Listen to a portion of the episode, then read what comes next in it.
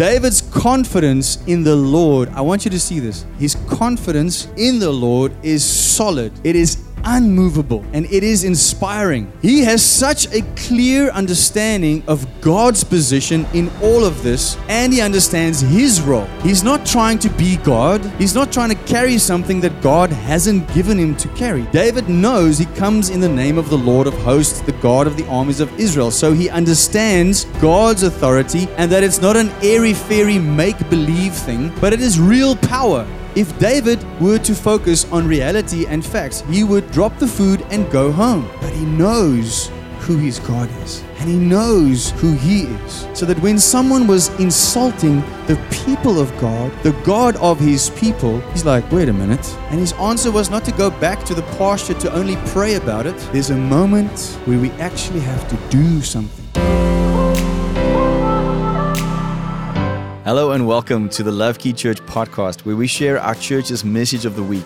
My name is Heinz Winkler, and together with my wife, children, and our leadership team, we host Love Key Church here in Somerset West, online, and on this podcast. It is our mission to help you to encounter God, align with His purposes, reign in life, and help others to do the same. We trust that you will find this message empowering, encouraging, and inspiring please share it with your friends and family and write a review for us. And a huge thank you goes out to those who have already done so. May you be thoroughly blessed as you listen to this message. Thank you, Jesus. All right, last week we decided, we decided, we started, because we decided, a new series called Reign in Life, which is our third big value of the church and it comes from a scripture in Romans 5:17 where Paul says for if by one man's offense death reigned through the one much more those who receive abundance of grace and of the gift of righteousness will reign in life through the one Jesus Christ. How many of you want to reign in life? 10 of you. Where's the rest? Who wants to reign in life with Jesus? All right. It is possible. The first thing we need to realize is it's possible because Paul says so. He says, through Jesus, in this one, it is possible for us to reign in life. As I was meditating on the scripture this week, I realized something. Paul said, by one man's offense, death reigned. He's referring to Adam. How many of you know, if you read Genesis, that Eve was the one who took the fruit the first time and gave it to the husband, who then ate it? But who is being held responsible? Can you see God's order even in this? Men of God, we need to stand that place full with the leading of God. That's just this little side note that's important for us to know. Last week, who can tell me what I spoke about last week? Anyone? Well done. It came back to my wife. Well done. Trust is a must, don't let it rust. And we spoke about the story of Gideon and how that he went from not trusting God because of his difficult circumstances to trusting God because he had a sign and he had a visitation from an angel, to reigning in life, literally as a judge, he reigned over the people of God. But when he had a victory and he started to relax in his trust of God and started to trust in himself and what he can create, that's when things went off track again. And we saw how important it is for us to trust God completely and how important it is for us to not apply the way we trust people to the way we trust God. In other words, we can't, when people let us down, we feel that trust is broken. We can't take that same system in our relationship with God. Because if we have an expectation that God will do one thing and He doesn't, then we will go, I don't trust Him anymore. But God is God. And we need to approach Him with complete trust even when it doesn't make sense, especially when it doesn't make sense. Amen? If you missed that, please go listen to it. I believe it's an important foundation for the rest of this series. We can't reign in life if we don't trust God completely. All right. The second topic that we're going to delve in today, it's not a clever play on words, the title. Uh, but as I was reading, it's amazing how some weeks I start on a Monday and I'm like, Lord, I have no idea what I'm going to preach about. And then God just, every week it's a little different. The way He starts to speak to me and minister to me about what to teach on. Sometimes I know a few weeks in advance, but at the moment it's really, I'm walking by faith. And His word is a lamp unto my feet and a light on my path, but not a spotlight to the next couple of weeks. Um, and I love that. I love that. Walking in relationship. So, the title today is In the Name of the Lord of Hosts. I want you to look at that picture for a moment. I don't choose pictures randomly, they are always with a purpose. I had another picture that I first wanted to use, but I thought it might be a bit graphic. It's, a, it's of a um, statue where David had already decapitated Goliath and standing with his head in hand.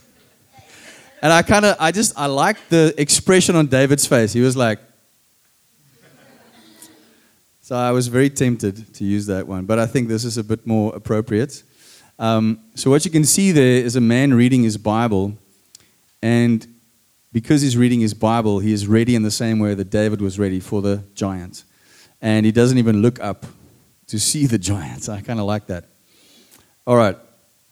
So, first of all, we need to know that the Bible promises us that we will face trials and tribulations tough times, suffering. It's not a matter of if we will have tough times, it's a matter of when we will have tough times. If anyone else has sold you a gospel where they tell you, once you give your life to Jesus, it's going to be plain sailing and easy, they lied to you. It is not in the Word of God. I can give you at least four verses that say the exact opposite, and one of them is Jesus speaking. Jesus said, in this life you will have trouble. But take heart, for in me you will have peace, for I have overcome this world.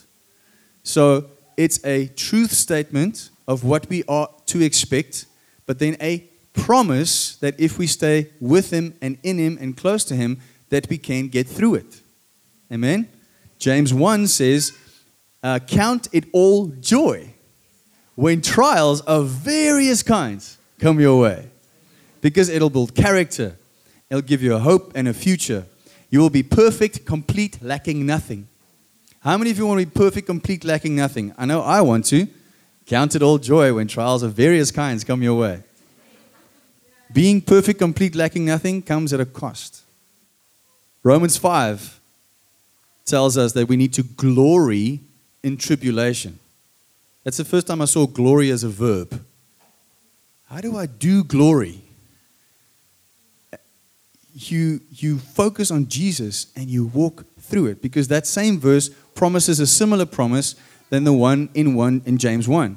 It says that you will build character, which will give you a hope and a future. So I need to I'm saying this because I need us to know as a church, as people who follow God, that we shouldn't wake up every day with the expectation that we won't have trials, tribulations, and challenges. When a whole week goes by where I've had none of that, I start going, and I'm not speaking death and I'm not expecting bad things to happen, but I'm going like, I'm ready, you know, I'm ready. God has been preparing me for something, and it's become apparent. so, I know many of us have a picture of Jesus in our heads and for the most part, for most of you, you've got a picture, and it's been probably very much influenced by whatever children's Bible you may have been exposed to as a young child, or whatever movies you may have watched where they try to depict Jesus. All right? If you watched one of the old ones and you're a bit older, you may think he has clear blue eyes and Spanish, like Spanish, what's a cocker spaniel hair.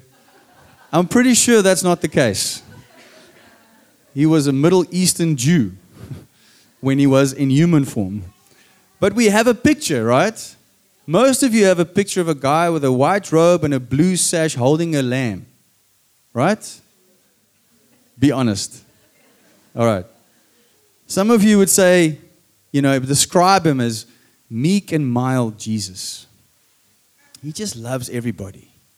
He's just nice all the time. That is true, but it's not the whole truth. It's not the whole Jesus. All right? I want to read you two passages to show you there's a different side to Jesus. Joshua 5, verse 13 to 15. Some of you may be going, wait, wait, wait, Jesus wasn't in the Old Testament. yes, he was. Quite a few times. Pretty much every time that you hear it says an angel appeared to someone. We saw it last week with the angel appearing to Gideon.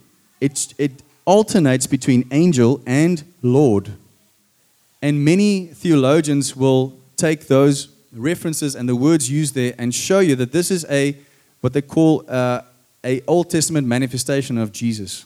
Okay, so read this along with me. Joshua five verse thirteen to fifteen. And it came to pass when Joshua was by Jericho. Now this is just before they were going to take the city of Jericho. So they are ready. He is vigilant. He is ready to take the city that Joshua, he lifted his eyes and looked, and behold, a man stood opposite him with a sword drawn in his hand. And Joshua went to him and said to him, Are you for us or for our adversaries? I love this. Joshua doesn't mince his words. So he said, No, but as commander of the army of the Lord, I have now come. And Joshua fell on his face to the earth and worshipped and said to him, What does my Lord say to his servant? Then the commander of the Lord's army said to Joshua, Take your sandal off your foot, for the place where you stand is holy. And Joshua did so. Joshua had a very special encounter with Jesus, the Lord, the commander of the army of the Lord. That is our Jesus, sword drawn. Amen. Then we're going to skip right to the end of the Bible to Revelation 19 12 to 16. This is a description of Jesus. His eyes were like a flame of fire, and on his head were many crowns. He had a name written that no one except himself knew. He was clothed with a robe dipped in blood. And his name is called the Word of God. And the armies of heaven, clothed in fine linen, white and cleaned, followed him on white horses. Now out of his mouth goes a sharp sword, that with it he should strike the nations. And he himself will rule them with a rod of iron. He himself treads the winepress of the fierceness and wrath of Almighty God and he has on his robe and on his thigh a name written King of Kings and Lord of Lords. That is our Jesus. Some of you are a little freaked out by that. I can see you getting uncomfortable. A robe dipped in blood, don't say that. I don't say that. The Word of God says that. He is the commander of the armies of heaven. That is our Jesus. He is kind because that's a fruit of the Spirit. He is loving because He is love. He is the Word of God. But He's also this man who stands for the justice and the righteousness of the Word of God. Amen? All right. We're going to talk about the story of David and Goliath. And I'm sure you've heard many sermons on this subject. And if for any moment right now you went, Oh, I've heard this before, I want to ask you to please turn that attitude around to be expectant for what God wants to do right now. All right? Are you with me? Thank you. I'm going to highlight a few verses of the story of David before we get to the actual moment where they have the battle. All right? So 1 Samuel 16, verse 7. This is where Samuel, the prophet, who was the last judge, is called to anoint and appoint David as the next king of Israel. All right? 16 verse 7. But the Lord said to Samuel, Do not look at his appearance or at his physical stature, because I have refused him. He's talking about one of the other sons. For the Lord does not see as man sees. How do you see Jesus? How do you see yourself? How do you see other people? The Lord does not see as man sees. For man looks at the outward appearance, but the Lord looks at the heart. What did David become? How do we know David as later in his life? A man after God's own heart. He looks at the heart. So he sent and brought him in. Now, this is now, sorry, I'm skipping a, a, ahead. He, uh, Samuel asked the dad, Don't you have any more sons? Because I've went through all of them and God said it's not one of these. So he says, Yeah, I've got this one more. He's in the field looking after the sheep. Bring him. So now it says, uh, Sorry. So he sent and brought him in. Now, he was ruddy with bright eyes and good looking. The Bible repeats this line a few times when speaking about David bright eyes, good looking. Why would the Bible say that? It's interesting. And the Lord said to Samuel, Arise, anoint him, for this is the one. Then Samuel took the horn of oil and anointed him in the midst of his brothers, and the Spirit of the Lord came upon David from that day forward. So Samuel arose and went to Ramah. Verse 18. Then one of the servants answered and said, Look, I have. Okay, so this is now back in the castle with. Uh, okay, I'm trying to sh- tell you the chron- chronology, chron- chronology of the story, but it's a little tricky because in the beginning of the story, you, you see that David comes to uh, appease Saul by playing the harp. And then we jump back to this storyline, and then later you realize Saul has never met this boy before. So it's a little interesting how they place the story. But in verse, what I want you to show is that is how David is described by someone at the castle with Saul or at the palace. Verse 18 Then one of the servants answered and said, Look, I have seen a son of Jesse the Bethlehemite who is skillful in playing, a mighty man of valor, a man of war, prudent in speech and a handsome person. And the final big one, and the Lord is with him. Someone got all of that from someone else's son by just looking at them. Powerful. All right. Now we're going to jump ahead to the moment where David comes to where the Israelite army is camped out, the Philistines on the opposite side, and Goliath has been taunting, cursing the people of God for, a, for I think it's 40 days. And they are cowering. He's asking for them to send a champion, saying that if you send a champion that defeats me, then we will give up and we will become your slaves.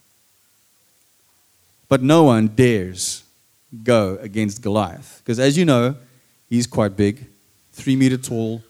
His spear is like a beam wood. It's massive. They, they explain how big everything and how heavy everything is. Okay, so we're going to pick it up in verse in Sam, 1 Samuel 17, verse 26. Then David spoke to the men who stood by him, saying, What shall be done for the man who kills this Philistine and takes away the reproach from Israel? then listen to how he speaks. He's a young boy who brought food for his brothers. He's not a soldier, he's not in the army. But listen to how he speaks. For who is this uncircumcised Philistine that he should defy the armies of the living God? He comes in, he checks the situation, and he makes a better assessment than the soldiers. And he's actually more focused on what he can get out of this than how scary Goliath is. Okay. Then he turned from him toward another and said the same thing. And these people answered him at the first one, as the first ones did. They are telling him that Saul promised whoever will fight Goliath and win that they will get his daughter in marriage, that their family will never need to pay taxes. Okay? And there's one other thing that he promised. I can't remember now. Uh, so now, when the words which David spoke were heard, they reported them to Saul. So the way this boy is speaking is different than anyone else is speaking. They pick it up and they tell Saul. Saul calls for him. And then Saul said to David, You are not able to go against this Philistine to fight him, for you are a youth, and he a man of war from his youth. The world is trying to tell you what you can't do. David answers, Your servant used to keep his father's sheep, and when a lion or a bear came and took a lamb out of the flock, I went out after it and struck it, and delivered the lamb from its mouth. And when it arose against me, I caught it by its beard and struck and killed it. Your servant has killed both lion and bear, and this uncircumcised Philistine will be like one of them, seeing he has defied the armies of the living God. No, David, actually, you are like this. David's like, No, I'm not. Listen to my testimony. Moreover, he's not finished. David said, The Lord who delivered me from the paw of the lion and from the paw of the bear, he will deliver me from the hand of this Philistine. Can you sense the confidence? And Saul said to David, Go, and the Lord be with you. I, I can kind of go, oh, there's no talking to this boy. Let him try, you know. Kind of. So Saul clothed David with what? His armor. The king who is doing nothing is now going, okay, you go with my armor. And he put a bronze helmet on his head and also clothed him with a coat of mail. It's a lot of mail. David fastened his sword. David fastened his sword to his armor and tried to walk, for he had not tested them. And David said to Saul, I cannot walk with these, for I have not tested them. So David took them off. Then he took his staff in his hand and he chose for himself five smooth stones from the brook and put them in a shepherd's bag in a pouch which he had. And his sling was in his hand. Can you see that he only went with what he had? He went with what he had and what he knew, not with what someone else was trying to put on him. And he drew near to the Philistine. So the Philistine came and began drawing near to David. And when the Philistine looked about and saw David, he disdained him, for he was only a youth, ruddy and good looking. So the Philistine said to David, Am I a dog that you come to me with sticks? And the Philistine uh, cursed David by his gods. All right, so now he is offended just at the sight of David.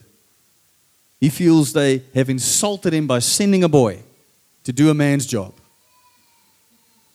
And he curses him because of his offense. And the Philistine said to David, Come to me, and I will give your flesh to the birds of the air and the beasts of the field. And the next verse says how scared David was and that he ran away. No. David was not intimidated by a three meter guy with a, another, an assistant carrying his shield, standing there, making loud sounds, because he's not looking at that. Listen to this how he replies to the curse of the Philistine. He said, You come to me with a sword, with a spear, and a javelin. But I come to you in the name of the Lord of hosts, the God of the armies of Israel, whom you have defied. This day, the Lord will deliver you into my hand, and I will strike you and take your head from you. And this day, listen to this, he's taking his curse, what Philistine said, and he's turning it around. And this day I will give the carcasses of the camp of the Philistines, to the birds of the air and the wild beasts of the earth, that all the earth may know that there is a God in Israel. Then all the assembly shall know that the Lord does not save by sword and spear, For the battle is the Lord's, and he will give you into our hands. So it was when the Philistine arose and came and drew near to meet David. Listen to this, people. The Philistine is coming. That David hurried and ran towards the army to meet the Philistine. He's running towards danger, running towards intimidation, running. Then David put his hand in his bag and took out a stone and he slung it and struck the Philistine on his forehead so that the stone sank into his forehead and he fell on his face to the earth.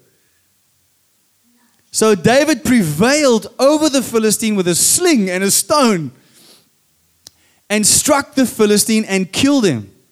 But there was no sword in the hand of David, so he took his sword and drew it out of its sheath and killed him and cut off his head with it.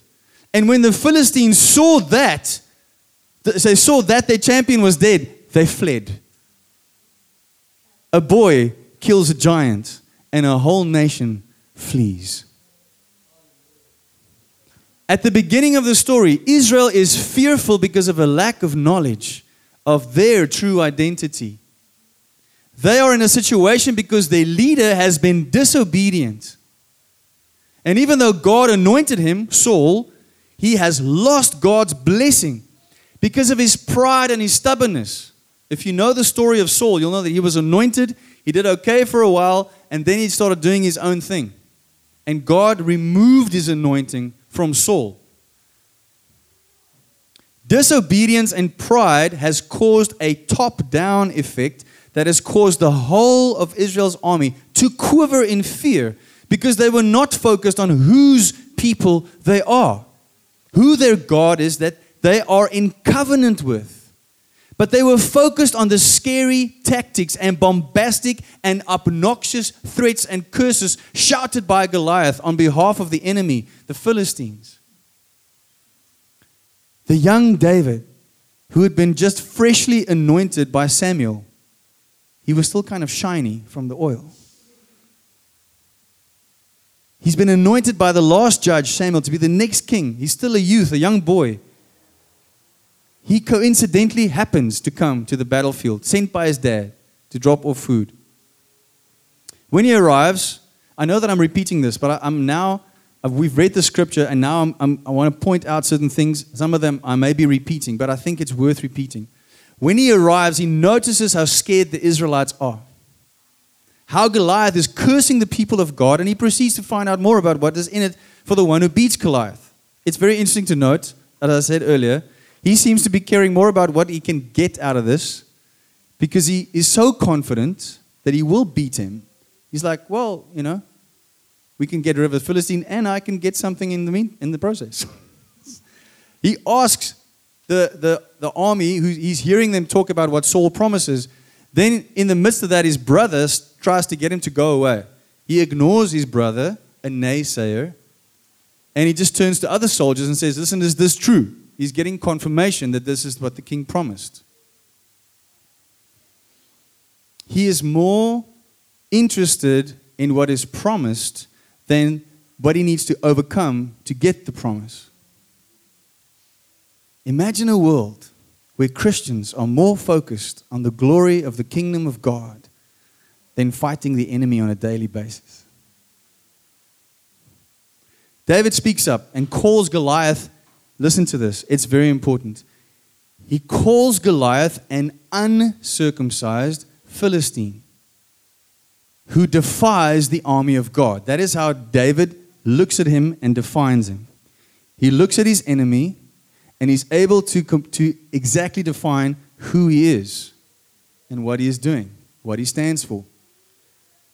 The circumcision is a sign that I am in covenant with God. The Jewish people had to circumcise their boys after the eighth day of being born as a sign of covenant between God and the people of God, which stems back to the Abrahamic covenant. So David knows I am a son of God through the covenant. Goliath is not circumcised, he's not in covenant with the living God. David and the Israelites are, but only David seems to know this and has a deep conviction that this is who I am. He knows the army belongs to God. So Goliath is first and foremost insulting and cursing God. Because when you curse and insult someone who belongs to God, you do so to God Himself. Just putting it out there. David is not arrogant and prideful or posturing based on his own strength. Please note this, it's very important. His confidence, his hope, and his conviction lies squarely on God and springs from his relationship with God. When Saul hears about his, the words of, of David, he calls him, and uh, David knows that Saul has offered a prize, and he just knows he can beat Goliath, although the odds seem to be stacked against him.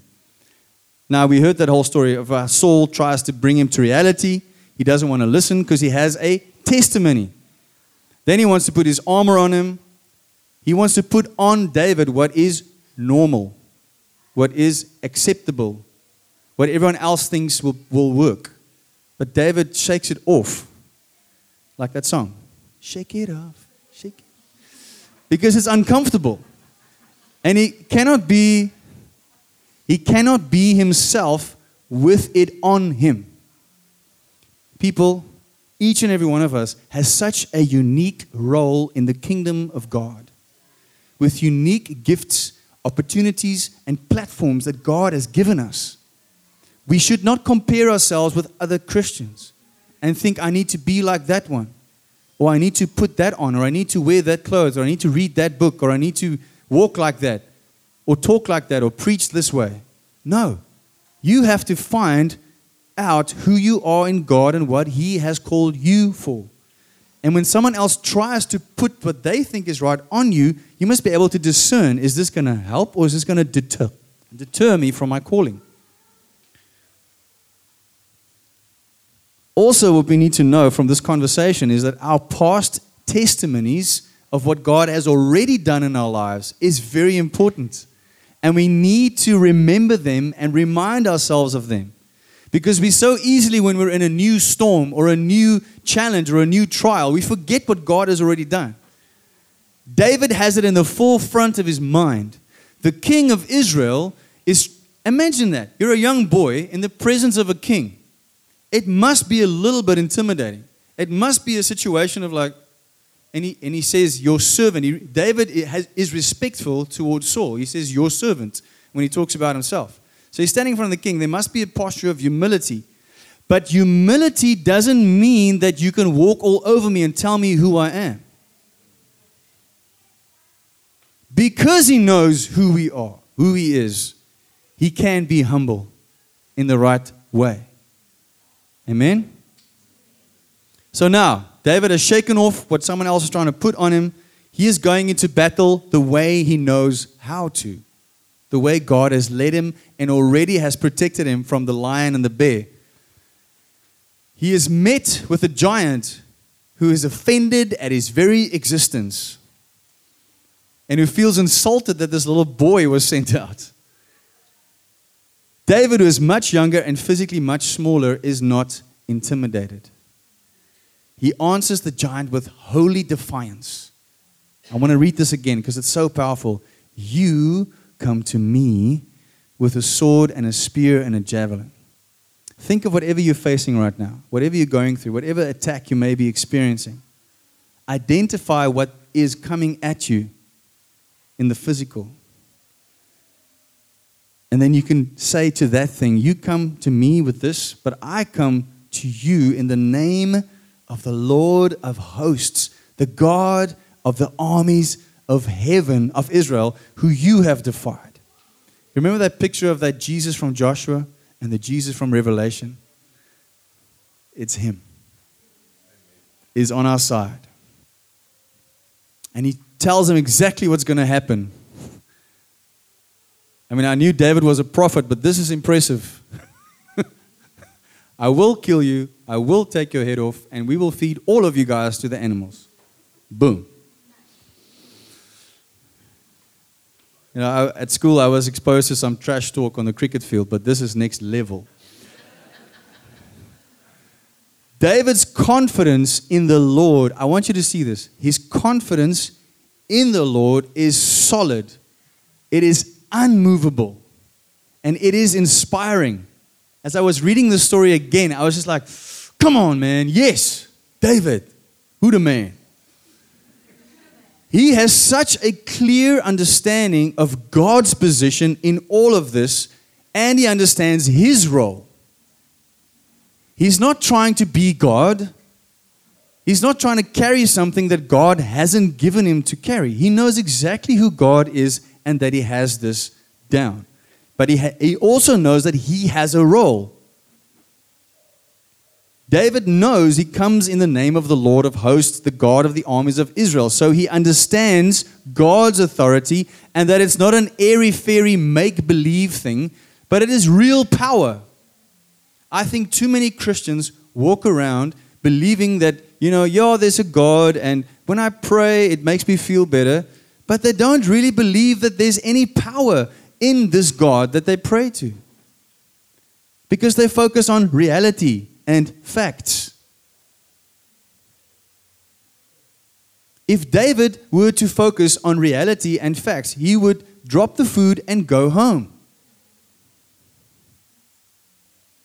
But he knows who his God is, and he knows who he is. So that when someone was insulting the people of God, the God of his people, he's like, wait a minute. And his answer was not to go back to the pasture to only pray about it.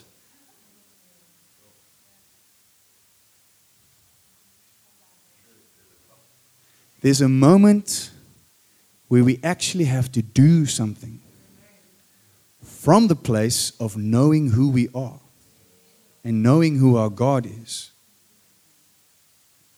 Holy Spirit. Thank you, Jesus. He understands that being in covenant with God makes him, as God's covenant son, unstoppable because God is unstoppable. A covenant relationship is both parties come in 100%, 100%. It's not a 50 50 contract, it is all in all the time. And when you give your life to Christ, you step into the same covenant. And you can know that whatever you go into or whatever comes against you, it comes against you and your covenant partner. Amen? At the end of his speech to, to Goliath, he says, Us, and focuses on God's people, even though his own brother was against him as one of the soldiers. He shows a level of maturity that helps him to discern what the bigger picture is. He could have been insulted by what his brother said to him and been petty and just say, okay, you guys are on your own because apparently you don't want my help. But he doesn't. He doesn't even let it faze him. He's a youth from the field. He comes to adults in the war and he is more mature because he knows who his God is and he knows who he is. Do you see that? Are you inspired to do the same? Because it doesn't help that you go, Amen, glory, hallelujah, but you don't do anything about it. I love the line where it says David hurried and ran towards the enemy and pulls out a stone and kills him. It is insane. But, but what I also see is not just that he is confident, but that he knows an element of surprise will play to his advantage. He's much faster, quicker, and he can just do that quickly. And he's got experience because he's practiced it a thousand times. He, yes, amen. He's got his 10,000 hours in. And now he's coming for the enemy. All this build up, days of enduring this torment, and David sorts it out in an afternoon. Can you imagine? I'm the king. I'm in charge of Israel. Yes, this guy's a little annoying, but we'll just keep on holding out for 40 days. Here comes a boy and sorts it out in the afternoon. Oopsie. Do you think he was threatened much by David's existence? Perhaps there are seasons or trials, torment and challenges in our lives that are prolonged because we do not yet have a deep revelation of how powerful our God is. Perhaps we are not in covenant with Him yet, and that's why we do not have the confidence. I want you to know if you realize from this story that you are not in covenant with God, and maybe that's why life is tougher than it should be, or a tough season is prolonging longer than it should be, I want you to know you can step into covenant with Jesus right now. Give your life to Him, and you will be in covenant with Him, and He will be your covenant partner in everything in your life. Being in covenant with Jesus does not guarantee an easy life in worldly terms. It does not. Jesus Himself said, If you want to follow me, die. Pick up your cross and follow me. Pick up your cross, die, follow me. To your old self, to your selfish ways. That's what he means. He says, You cannot follow me if you don't die to your selfish ways, to your ideas.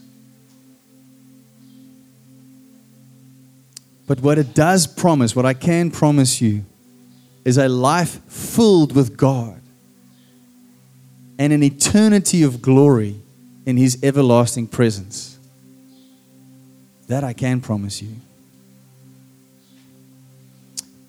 Back to the story. David doesn't just stop there in hitting him with the sling. He promised him something, and he's, you know, David is a man of his word. He said he'll cut off his head, and he did so. But he didn't have a sword. So he took Goliath's sword and did the deed. Have you ever thought about that? They describe Goliath's spear as a wooden beam. The stuff that he has is huge and heavy. Imagine a three meter tall man, how his sword will look. They don't describe the sword in detail. But David is a youth, we've been hearing it, ruddy and good looking. He just killed a giant. And he's like, oh man, I need to make good on my promise. I told him I'm going to cut his head off. What can I use? Oh, look at that. He's got a sword. Now, just I think that sword must have been at least as tall as David himself. Just imagine this, all right? He picks it up and he finishes the job. A moment ago, Saul's armor was too heavy for him. Now he's picking up a giant sword.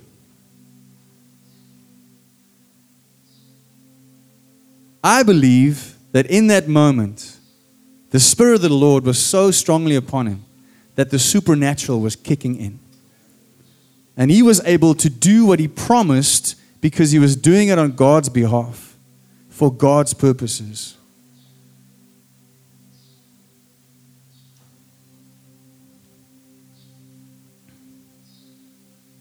You may be looking around you thinking that the solution to a problem, to a challenge, to a trial seems impossible for you to do or impossible to pick up and use.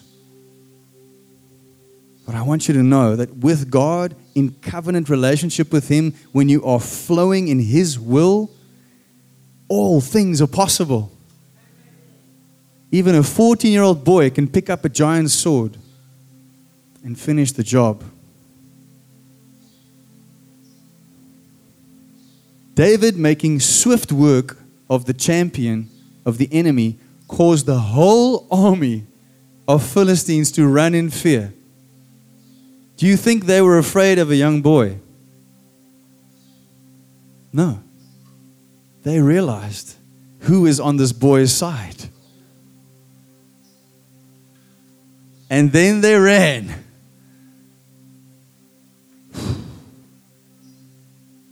I wish I could explain this even better because I don't know if everyone is understanding what I'm saying. Are you picking up what I'm putting down? All right. Don't just hear it and go, wow, that's a great word. I want you to go, how am I going to apply this in my life? And then actually do it. That's what I really want to see with each and every one of you. The, the Philistines were worshiping Goliath. They were looking at him as their champion to fix their Israel problem. Can you see that?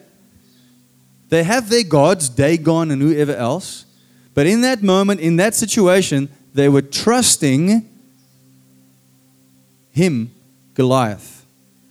And when the thing that they put their trust in was killed, disappeared, they lost all faith, all trust, and they were afraid. If we can take a moment and just look at this from a another perspective, once again, I asked the question I asked last week what are we putting our trust in? What are we really putting our trust in? Is it a savings account? Is it a credit card that is not yet maxed out? Is it that aunt that may give you an inheritance, but you're not sure? Or is it the living God with who you stand in covenant with?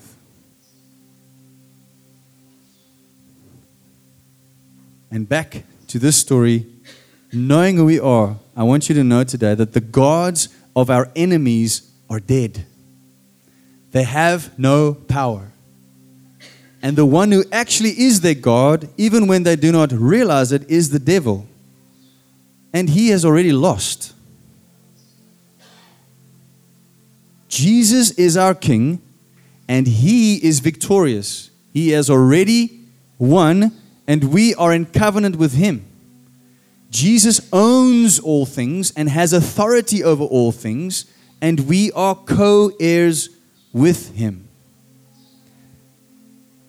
I want to tell you today, I think it's time that we start acting like that. Acting like we know it, like we own it. Like I know who my God is and I know who I am. And I know the power of the covenant that I'm in when I am a born again believer. Therefore, if anything comes against me or I go into anything that God leads me into, I can know that I will have the victory. The first thing that's going to happen if you enter a difficult season is that the enemy is going to try to tell you that God is not really with you and that he can't really take care of this. Because circumstances and voices and all kinds of stuff is going to try and tell you, Whew, this is not going to work. You should never have saddled up this horse. What are you doing? Try it this way. Wear this. Do that. Don't, don't, don't. All these things will come your way. That is why you need to know that you know who He is and who you are. And that comes back to the basics that you will hear every Sunday from this pulpit. We don't have a pulpit. From this stage, we don't have a stage. From this voice, spend time with God. Build your relationship with the one who created you and knows you best. You cannot find the answers that you specifically need to find about who you are and why you are here from a book other than the Bible and time with God. That is your first place of connection. Other things can be tools. Yes, people can help you, guide you. But if you're not spending that time in God's presence out of love for Him, it will only go so far. We're going to end off now. I want to ask us all to please stand. I want to ask you to just close your eyes. Just focus on Jesus in this moment. I want to ask a question to each and every one of you. Do you know deep down that you truly are a born again child of God? Do you know that you have a covenant relationship with Him that is so sure and so powerful that you know that you know you are covered by Him, protected by Him, led by Him, and that you are victorious because of Him? If you are not sure, please, I want to invite you to make a decision to follow Christ today. If that is any of you here today or anyone online, please put up a hand so I can see and pray with you. Is anyone here that wants to make a decision to follow Christ? Okay, I'm not seeing any hands in the space, but maybe you are just shy and maybe there's someone online. So I'm going to ask that we all pray this together. Lord Jesus, today I choose to make you Lord of my life. Thank you for dying on a cross, for defeating death and the devil on my behalf, and for preparing a place in heaven for me. I accept that. I believe that. And today I choose to step into relationship with you and to give my life to you. No longer my will be done, but your will be done. In Jesus' name. Amen and amen.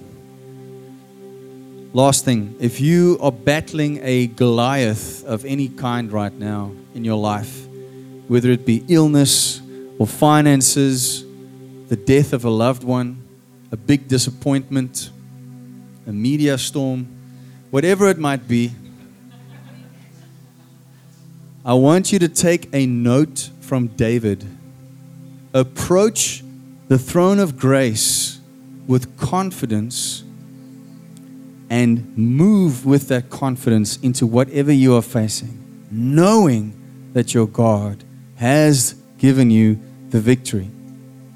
And pray for discernment.